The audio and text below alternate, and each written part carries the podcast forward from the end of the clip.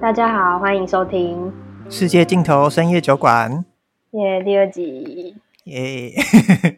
好，我是如如，我是李伟。那我来分享一下上礼拜要分享的两个东西嘛。那第一个是一个韩国综艺节目叫《In the Soup》，副标题是友情旅行，就是这个节目是。韩国演艺圈五个男艺人，他们原本就是好朋友，然后一起去旅行，然后拍的一个慢旅行的生活纪录片。那有一天晚上，他们喝酒后就在聊，就是其中一个饶舌歌手叫 Pig Boy，然后 Pig Boy 就说他之前对于演艺事业一直一直好像在原地踏步，感到有就是很有焦虑感这样。所以他就打电话给五个人里面比较红的演员，叫朴叙俊，然后跟他倾诉，就是别人都会说你现在做的还不错啊什么的，但他就说他觉得明明就一样，明明就还是我还是在原地踏步，我还是没有大红。然后朴叙俊就跟他讲说，百花盛开也讲究时机，你现在做的很好，一定也会迎来百花盛开的那一天。然后接下来，朴叙俊要继续分享。他说，他觉得每个人的起点都不一样，像是赛跑里面越外围的起点就在越前面。那我们这时候的想法不是我要先抵达终点，而是我要抵达终点。既然我们已经为了抵达终点而付出努力的话，中途跌倒也不会被淘汰。为什么要急着抵达终点呢？能够一辈子做这件事情才是最重要的。我我那时候听到，我就觉得好感人哦。我那时候就觉得，哦天哪，我整个被疗愈了。就我以我的方式重新理解这些话，我觉得他有点像是在讲说，你找到一件你自己喜欢也愿意付出努力的事情，你像种树一样，持之以恒的用心照顾它。然后就比如说太热的时候就多浇一点水，然后长虫的时候就除虫，就是好好的照顾它。然后也不止期待他长大的样子，就是不止期待他长成大叔的样子，也要喜欢他长大的过程。我觉得那时候，我觉得我听的感觉是这样。所以对你来说，会比较享受过程这件事是你在意的。对，我觉得，我觉得应该是有耐心这件事情，是我听了觉得很感人的地方。上礼拜一听到这句话，我在想的这件事就是，那我怎么知道终点在哪？哦，我觉得这好像也是一个点诶，就是我觉得对于演艺人员来说，他们的终点还蛮，就是他们第一场赛跑的终点还蛮明确的，就是有红旗啊。但怎么样才算红？以我的观察，我觉得在这个节目里面倾诉的那个人，他可能就是李牧，他可能就还没有，还不是张惠妹，然后他他期待的可能是张惠妹，但是他还是李牧，这样有点像这样。你这样到底是在攻击李牧，还是在？没有，我只是我只是想象一下他的焦虑。欸 对我来说，除了刚刚讲的终点在哪，嗯，我听到我比较会去注意的是，他是说能够一辈子做做这件事情才是最重要的。嗯，我觉得我们我自己可能看到很多，不管是报道也好，故事也好，电影也好，很多都会说，就是一辈子只要做好一件事就够了。对对，我也我也听到过很多这种。对，我最近就是在想说，是不是我们的社会一直在给我们这个观念，所以导致我们只要换工作，我们只要出社会选定了那个工作，就会决定我们这一生的方向。哦，对，好像只要我们换工作，他如果没有到大成功，那他就你这个决定就是失败的。你没有到上杂志被人家采访，你没有到。就是红起来，嗯嗯，那他就很像是白费了，哦，然后你求学的东西也都是白费了，所以我一直在想，我最近一直在想，我当然不会觉得说一辈子做一件事是不好的，嗯嗯，那我就会去想说，是不是这个东西会影响到我们再去，不管是想找到要自己要做的事也好，就像你刚刚说的，那如果我我照顾植物，但我喜欢很多个植物呢？那你就去种很多个植物。可是我觉得，对，的确啦，的确的确，我懂你的意思。就我不知道这个是你那时候听到的时候有没有想到，也有可能，我觉得是因为你可能特别挑这段话拿出来，就是让我去思考，我才可能会有这个想法。但我觉得，对，就是如果因为我有去看你讲的那个片段，就是如果我当下看完，我可能暂时不会那么想。我觉得他们。这这个我之前有想到，而且就其实我觉得他们运气很好，就我觉得他们有找到自己人生的志业嘛，不一定大家有这个运气。嗯、那就是我们作为一个平凡人，可以做的好像就只是就是努力的去找那个方向，然后也就是。我最近就待业嘛，反正我很无聊，我可以看很多网文。我也是，我也是。反正就是有一个 PM，就是一个产品经理，他就说他觉得他他的职涯走到现在这个阶段，一定不是他一开始就选定好这个方向，然后一直往这个地方冲撞过来，一定不是这样。嗯，而是他。可能走到那边，然后觉得哎，这边还不错，然后走到这边又觉得哎，那边好像不错，然后慢慢这样子，算是跌跌撞撞的走过来的吧。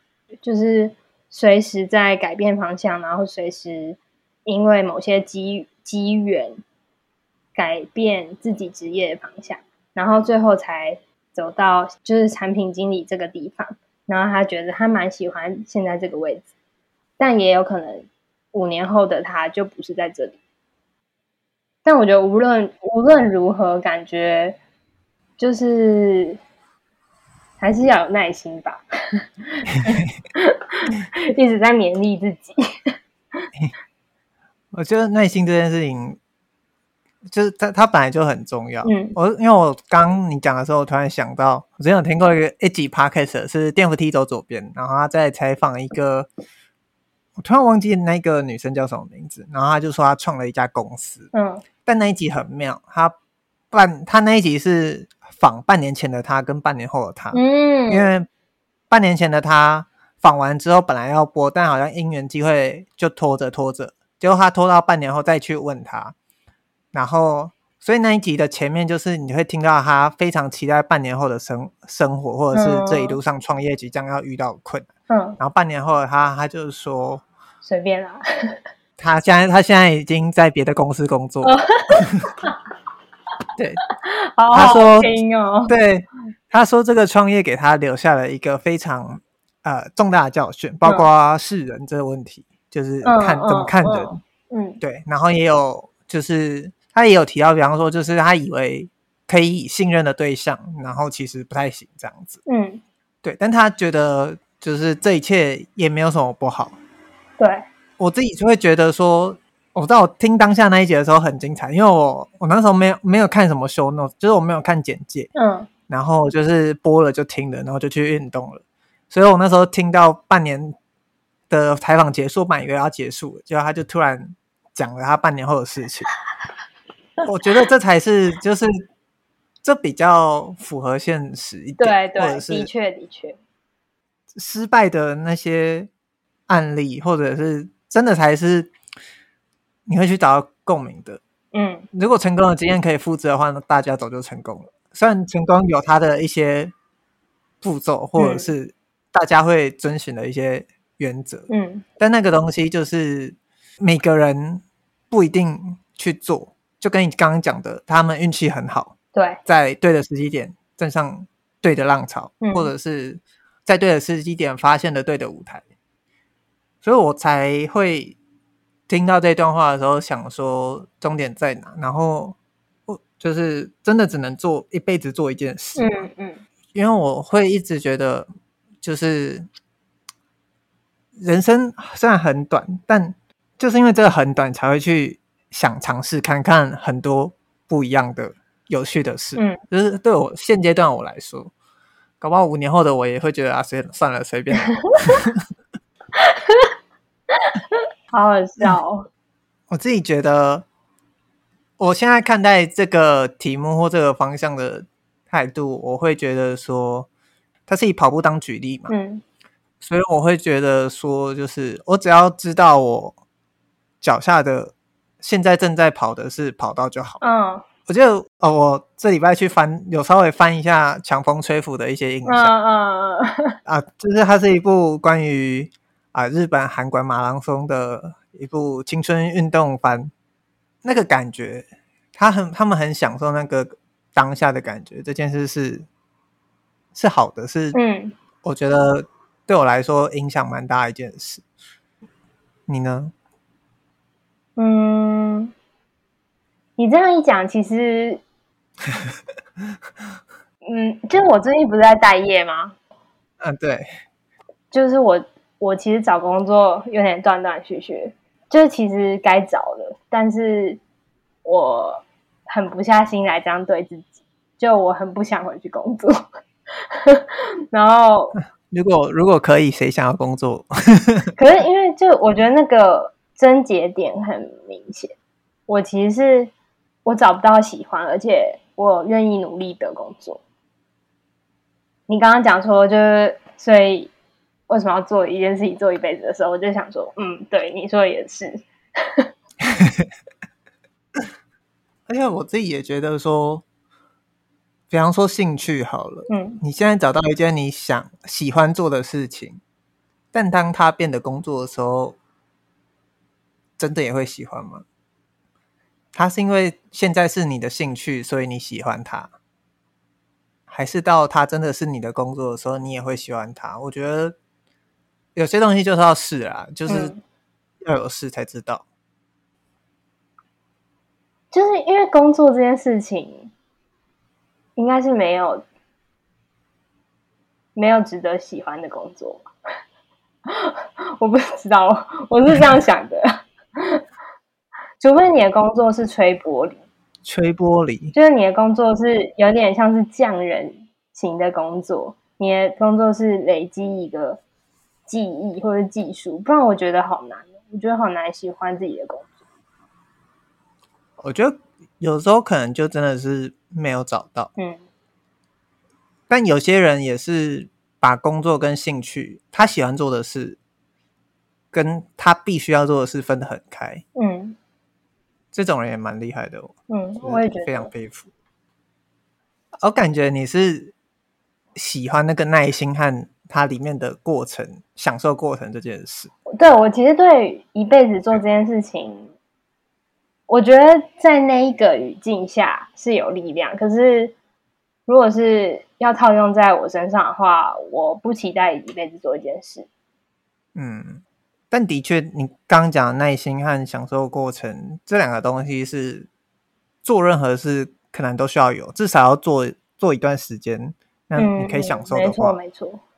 可能看得到一点成果，嗯，而且因为在这个语境下，就是朴叙俊，其实他在另外一集的某一个片段，就是大家在分享说，他接下来想要试试看制片的工作啊，他接下来想要试试看某一种工作，他接下来想要尝试什么广告之类的，就是大家都很有目标的时候，朴叙俊这个人他就说，其实他最近也有一个烦恼，是他没有想做的事情。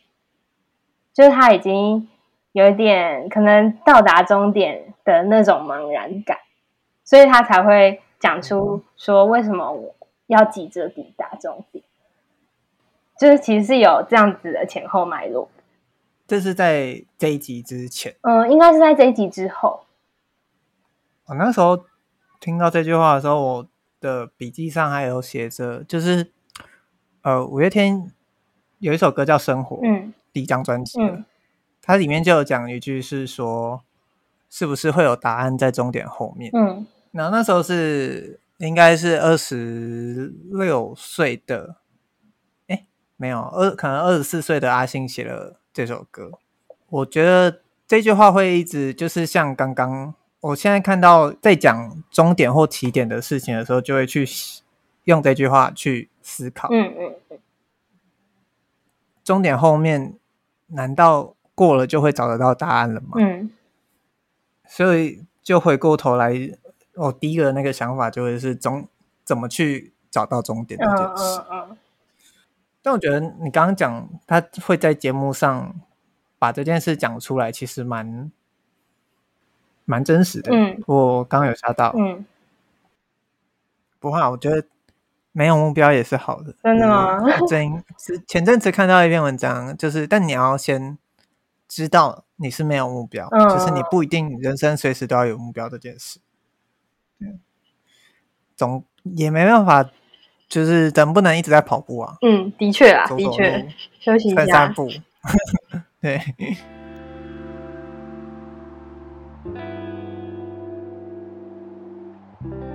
第二个我想要分享的东西叫心丝虫预防药。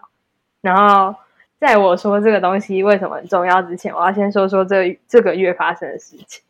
就是上个月中，在七月中的时候，我从台北搬到台中。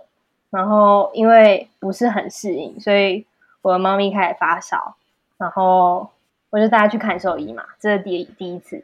然后第二次晚上摸它的时候，摸到一条白白在蠕动的小虫，然后我又带去给兽医驱虫，然后驱虫驱完那个礼拜，就我就想说啊，应该没事了吧，应该可以好好过生活了吧。它又四天没有大便，然后我又再带去看兽医。这一次兽医说，那我们来拍一个 X 光，看了 X 光呢，就说他觉得我的猫咪心脏好像有点大颗，他怀疑有可能有长心丝虫。那心丝虫这种东西是，就是它它幼虫会被蚊子吸载，然后蚊子叮到宠物的时候，就会透过血液循环到达心脏，然后在那边发育成虫。这个寄生虫可怕。点是因为它其实不一定会有什么外显的症状，它有可能宠物就直接猝死。反正我那天就很紧张，然后那个医生是说他他觉得可以尽快带去照一个心脏超音波，但是心脏超音波大概的要价是他那边的报价是八千一，就我那时候眼眶有点泛泪，我想说，干什么意思？怎么办？总而言之，最后算是有惊无险。那也去另外一个兽医的地方检查，然后应该是没有这个病。接下来就是跟兽医买了口服的新丝虫预防药，然后每个月定期服用这样子。所以后来有照超音波吗？没有。后来就是没有照超音波的原因，是因为就是给其他两个兽医看，他们觉得好像没有必要真的照到超音波。嗯，折中的方法就是做心丝虫的呃快筛，这样。嗯，然后做快筛是双阴性，就是有误判的几率，但是应该没有。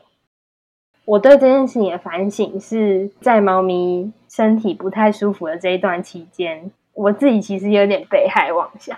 就是我有时候，就是我会上网查说，猫咪如果发烧怎么办？然后它就会给你很多很可怕的答案，是不是有可能是怎样怎样怎样怎样？要小心，要持续观察，有可能会怎样怎样？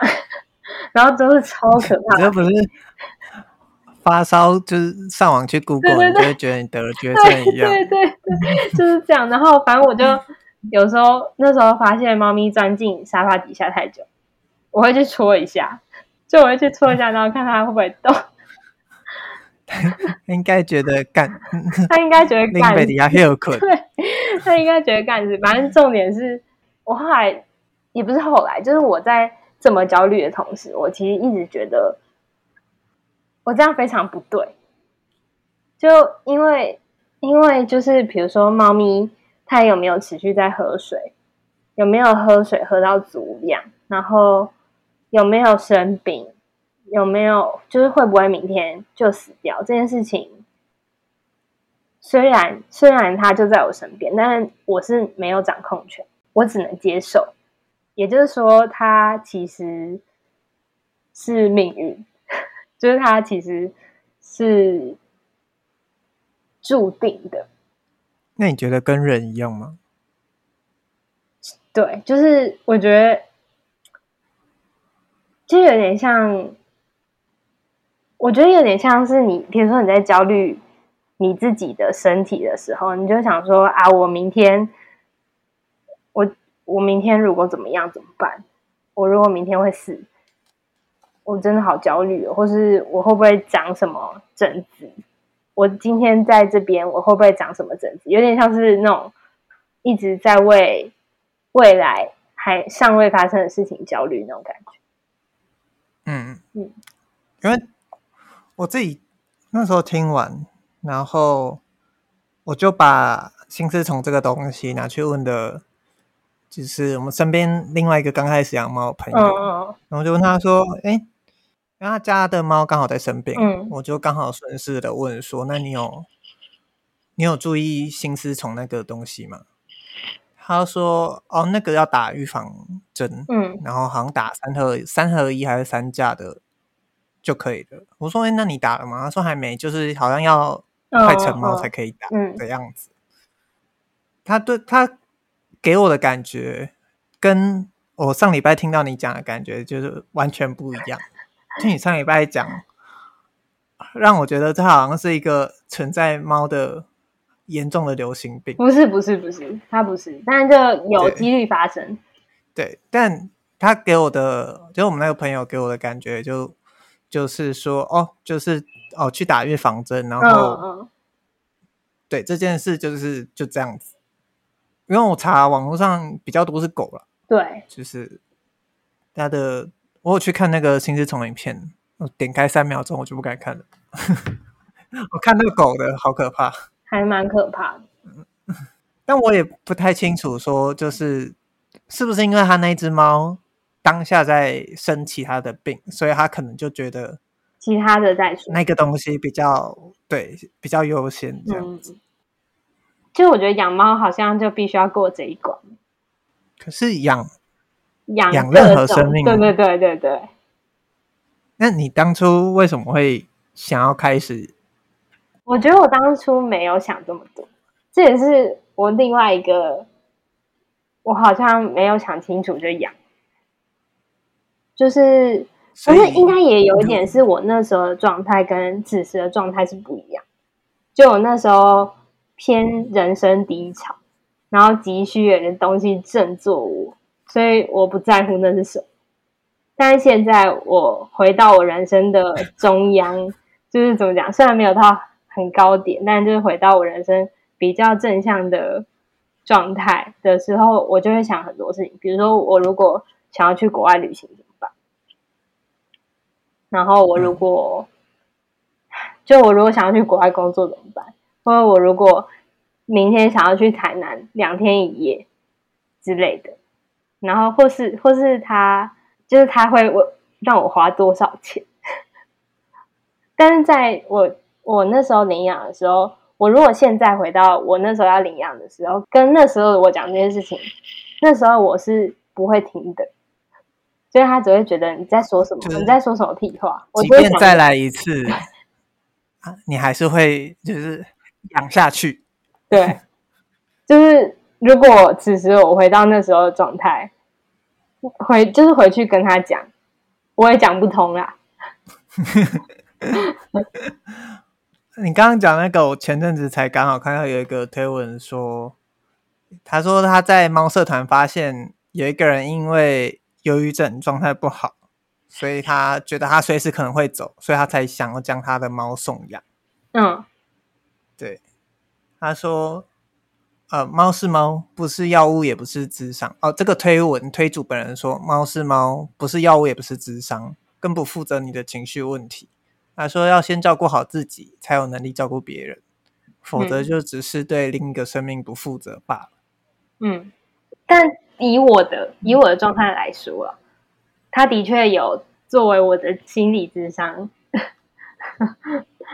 只是他现在在索取他的费用，这样 有点像是我不知道能不能类比啊，但你就有点像是当你可能。失恋，或你想要有一个情感上的依靠的时候，很容易会陷入，就是就是陷入另外一个依靠，但你可能对没有想想得很清楚，但再来一次，你依旧会做出那样的选择。对，对，这是一件算是蛮有趣的事情，就是因为我们自己清闲的时候，都会告诉别人或告诉我们的朋友，那个人连他自己他都要他妈来照顾了，你为什么会想跟他在一起？嗯、但但有时候就是好像很难去说我们在做这个决定的时候，我们想的有多理性，或者是下的那个决定一定是正确的。因为那个那个推主他就说，他觉得这个人他可能知道自己未来没办法照顾好。这只猫，嗯，所以他才决定要送养。他他在他的认定中，他觉得这个比较符合一个负责任的态度。嗯，当然，因为我自己没有养过猫，所以我也不太确定。不过，我觉得，我觉得像像你刚刚讲的这种，不管是焦虑也好，我觉得它一定会起到可能缓解或至少转移注意力，因为你有个东西要要要去注意了。嗯嗯嗯。但我还是我不知道哎，就是。我自己没那么有办法下定决心，真的去养一只宠物，或者是跟一只宠物做陪伴，因为我是想说，连我动物之森的岛民们都已经 就是两年没见了，没有啊，就是我自己就会想说，对这个生命负责，就是我自己还没有准备好接受这件事。嗯嗯嗯，对。如果谈到小孩的时候，大家一定可以很明确的给出。现在能不能负责这件事？对，但我不知道为什么大家对可能对宠物会稍微再模糊地带一点点。嗯嗯，因为宠物的确是在模糊地带，就是你可以把它当小孩对待，你也可以把它当动物对待。那你把它当？我把它当小孩，所以我才这么累。不能自己照顾自己的小孩啊？对啊，小孩本来就没办法自己照顾自己。对啊，可是因为小孩会长大，宠物只会变老。就就是 我享受不到那个红利，但我却要一直为他负责。因为宠物这件事情让我想了很多关于小孩的事。你曾经对嗯养小孩是抱持开放态度的？在最近以前，我一直都抱着有点模糊的，就是因为我不理解这件事情，我也不知道我要怎么。决定我要不要生，但是猫咪这样子生病一个月的状况之后，我就会蛮理解我要面对的状况的一一部分。就我觉得目前的我还没有办法做好一个好的妈妈。就如果、哦、就我觉得我理想中的好妈妈不应该会在我的猫睡着的时候去戳它。就我觉得那有点 creepy。我 我觉得想象那个画面很有趣。就我觉得我最近的状态是充满恐惧。就猫咪如果有一天，或者是小孩有一天就完全不理你，你就大暴走。我觉得理我算了，理我算了，就是我也不想理我的妈妈或是爸爸，这个就算了。可是安全层面，就是你会不会生病那种，我很难放着不管。哦。就是我觉得你在旁边看妈妈喂小孩吃青菜，小孩说我不要吃，你一定看过就算。但我觉得在妈妈心里，她今天有没有吃这口青菜，是她会不会生病的唯一的原因。哦，就是她在喂他吃这口青菜，她在意在意的不是他乖不乖什么的，而是他的抵抗力够不够强。他如果感冒不小心怎么了怎么办？至少这个因素是他能掌握的东西。我至少要把我能掌握的东西掌握了，剩下的怎么样发生的，我也没办法了。可是我觉得吃青菜这件事情有点不是他可以掌握，可是，在妈妈的眼里就会觉得我再努力一下就好了。可是，就是今天小孩搞不好就不想吃青菜，那你要怎么办？你要把它捣成泥吗？强行灌进去吗？这样好像也不健康。就我觉得他有一点也是在注定的那个范围内，然后我觉得。就是好妈妈的特质，应该要包含愿意接受注定的事情。哦，嗯，那这个东西我自己也觉得不太可能，哪一天就说啊，我准备好了。就是对啊，我也觉得哎、欸，可是我觉得应该可以抵达一个，就是你觉得我已经做得很好了，就我已经很努力的放下这些无谓的焦虑了。的一个地步吧，应该有那个里程碑吧，我觉得。呃，剩剩下的就真的不是我的事了。就我觉得新丝虫预防药这件事情，我我分享的点不是因为它是一个实际可以帮助宠物的东西，而是它的象征意义。心丝虫预防药，我每个月喂这件事情，是我现在可以为我的宠物做到的最好的事情。就有点像剩下的就不是我的事，剩下就是交给命运。我做我可以，就是我做我可以做到最好，让身边该发生的事情发生，这是我最后的结论。我最近也是，因为我不是说我上礼拜感冒嘛，嗯，对，但我也是饮食控制、睡眠固定、每天运动，还是感冒。我觉得有一种啊，天哪！真的没办法了，对啊，这就你已经做很做到最好，不然你还要怎么办？对，我现在也是不太知道我还能怎么办，请观众朋友们告诉我。好，那我们那我接下来想要念一段《牧羊少年奇幻旅程》之中的一段话，然后来当今天的两个分享的总结。主角叫男孩。然后男孩在沙漠中就是行走的时候，他旁边的托夫跟他说话。他说：“我现在正在活着。当我吃东西的时候，我只想着吃；当我正在行进的时候，我也只专注的前进。如果我必须打仗，那么哪一天死对我来说都是一样，因为我不需要依靠我的过去或是财富而活着，我只关心现在。”如果你能活在当下这一刻，你就会活得很快乐，你就能看清沙漠里永远有生命，天上永远有星星，而部落之所以战争，也只不过是因为那就是生命的一部分。生命对你来说将会是一个盛大的庆典，因为生命就在我们活着的每一个当下。我觉得就以这个作为结论。我还没看过《牧羊少年奇幻之旅》。天哪！那我一定要去看。好。哎、欸，它会？哎、欸，它很厚吗？我有点忘了。一天就可以看完。哦，这么它算是这么好看。嗯，它很短啦，它算是寓言故事。哦。嗯。那我今天的分享就到这边，接下来交给立伟。好。那我。这礼拜的我在这边会讲的，就是我稍微讲一下我看到的东西，就是一样两个东西，但更细节的部分我们就下礼拜再讨论。好，那第一个呢，是我看到有一个推主，就是他说他分享了一个好像是哎最近 Neil Patrick Harrison 他的一部 Netflix 影集，叫《中年中年什么》中年失恋日记。对，他分享了其中一个片段，那个片段就是说，就是男主角遇到了另外一个男的，但他跟他讲说，就是他不确定遇上这个人是不是对的，只是刚好就是他刚好在这个时机点遇到他而已，所以他就跟他有点抗拒这样。然后他就说，是不是年纪到了开始懂这样的心情，总觉得缺乏爱啊，一直喊着想要另一半啊。但是真的想要进入一段关系之前，现在却会开始考虑，这是不是代表我必须要改变我原本习惯的一个人的生活中的很多事？万一这整件事不 work out 怎么办？一边害怕老了而不敢改变投入，一边却又担心越来越老就没人要了。结论是打炮算了。我觉得这个虽然我母胎单身到现在，但我觉得他现在有点符合一些我对爱的看法。嗯。如如把这个回去，我也很期待如如对爱情的看法。哦，你刚刚讲完，我就你刚刚讲到中年失恋日记的时候，我就想说，干完了。